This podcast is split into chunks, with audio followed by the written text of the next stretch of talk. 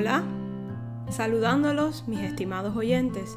Bienvenidos a un capítulo más de esta temporada en este, su canal, Médicos de Dios. Agradecer a todos los que se han tomado un tiempo para escuchar los capítulos anteriores y si aún no lo has hecho, te invito a escucharlos por la plataforma de podcast de tu preferencia o bien ir a la página web www.puestoslosojosenjesus.com en Twitter nos encuentras como Médicos de Dios y si crees que ha sido de bendición para tu vida, no dejes de compartir. Debemos dar por gracia lo que por gracia hemos recibido. Aleluya.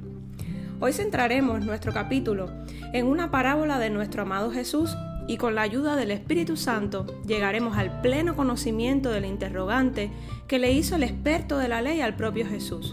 ¿Y quién es mi prójimo? Comencemos con la lectura del texto. Y vayamos a Lucas capítulo 10, verso del 25 al 36. Esta parábola se titula Parábola del buen samaritano. En esto se presentó un experto en la ley y, para poner a prueba a Jesús, le hizo esta pregunta, Maestro, ¿qué tengo que hacer para heredar la vida eterna? Jesús replicó, ¿qué está escrito en la ley? ¿Cómo la interpretas tú? Como respuesta, el hombre citó, Ama al Señor tu Dios con todo tu corazón, con todo tu ser, con todas tus fuerzas y con toda tu mente, y ama a tu prójimo como a ti mismo. Bien contestado, le dijo Jesús, haz eso y vivirás. Pero él quería justificarse, así que le preguntó a Jesús, ¿y quién es mi prójimo? Jesús respondió, Bajaba un hombre de Jerusalén a Jericó y cayó en manos de unos ladrones. Le quitaron la ropa, lo golpearon y se fueron, dejándolo medio muerto. Resulta que viajaba por el mismo camino un sacerdote quien, al verlo, se desvió y siguió de largo. Así también llegó a aquel lugar un levita y al verlo se desvió y siguió de largo. Pero un samaritano que iba de viaje llegó a donde estaba el hombre y viéndolo se compadeció de él. Se acercó, le curó las heridas con vino y aceite y se las vendó. Luego lo montó sobre su propia cabalgadura, lo llevó a un alojamiento y lo cuidó. Al día siguiente sacó dos monedas de plata y se las dio al dueño del alojamiento. Cuídemelo, le dijo, y lo que gaste usted de más, se lo pagaré cuando yo vuelva. ¿Cuál de estos tres piensas que demostró ser el prójimo del que cayó en manos de los ladrones? El que se compadeció de él, contestó el experto de la ley.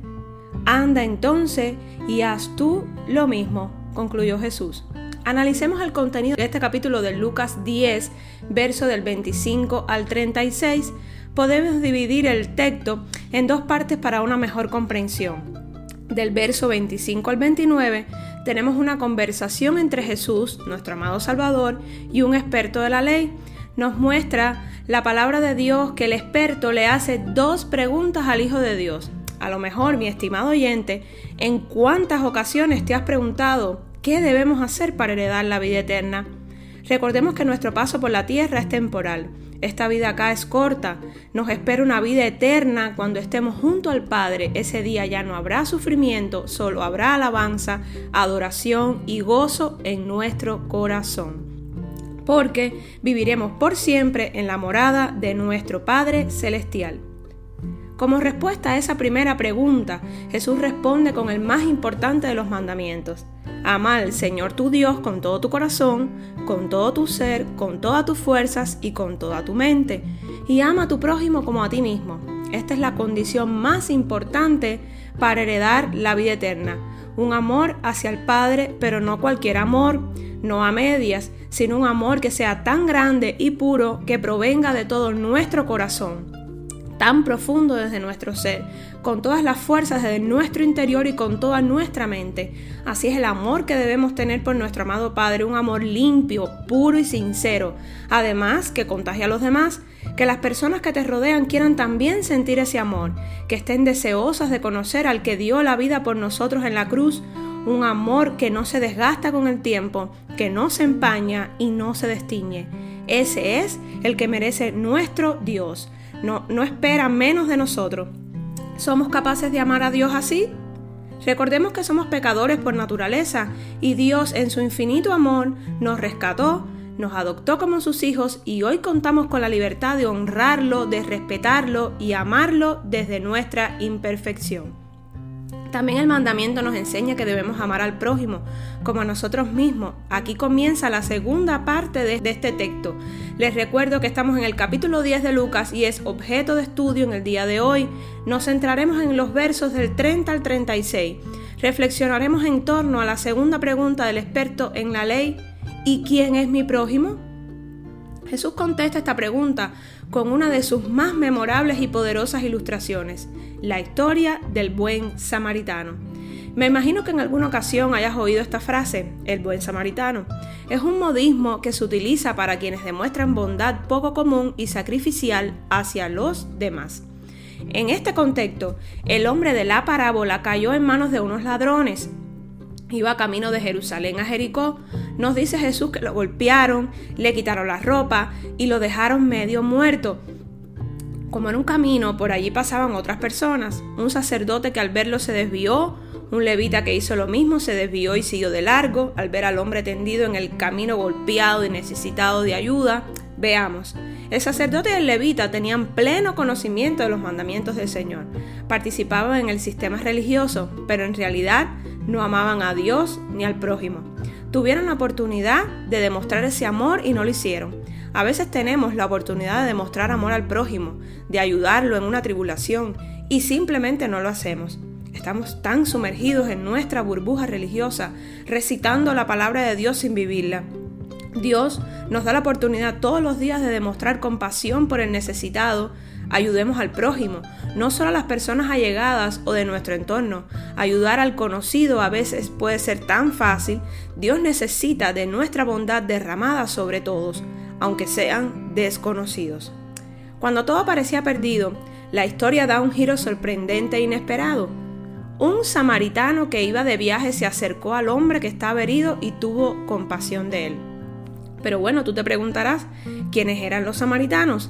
Los samaritanos adoptaron una religión que era una mezcla entre judaísmo e idolatría, debido a que los habitantes israelitas de Samaria se mezclaron con los extranjeros y adoptaron su religión idólatra.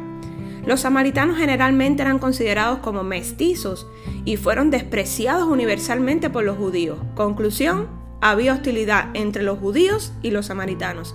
Difícilmente se podía pensar que este samaritano ayudaría a aquel hombre, pero de forma asombrosa, cuando lo vio en las condiciones en que se encontraba, su corazón se conmovió con tristeza, dolor y simpatía por aquel necesitado. En pocas palabras, fue movido a misericordia. Dice la hermosa parábola que el samaritano lo curó, lo vendó, lo llevó en su cabalgadura hasta un alojamiento donde cuidó de él y hasta pagó al dueño del lugar para que lo atendiera con todo lo necesario. ¿No es eso un acto de total bondad al prójimo? No solo lo curó, lo trasladó y pagó todo lo necesario por su atención. Su amor fue ilimitado, al igual que su generosidad.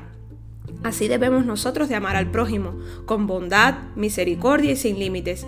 Así quiere Dios que actuemos, no seamos religiosos. Jesús no es una religión, es un modo de vivir, de pensar y de actuar y esta parábola nos los deja bien claro.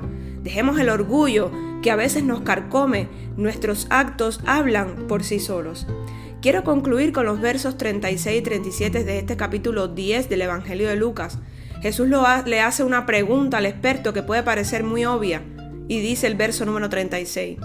¿Cuál de estos tres piensas que demostró ser el prójimo que cayó en manos de los ladrones? Y se responde en el verso número 37, el que se compadeció de él. Esto fue lo que contestó el experto de la ley. Y dice Jesús nuevamente, anda entonces y haz tú lo mismo. Entonces no se trata de que quién es mi prójimo, sino de probarlo con acciones.